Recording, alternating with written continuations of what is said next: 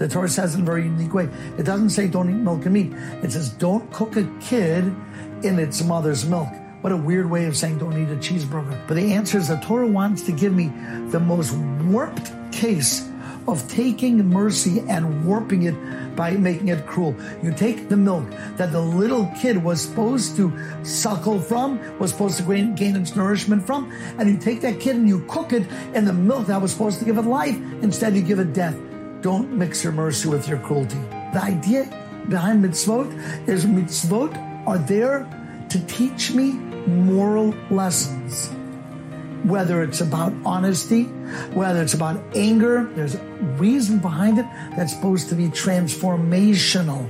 That's supposed to transform us, to transform the world in order we can come close to earn that reward and not just stand on our head clapping our feet together, but be partners in creating the most beautiful world.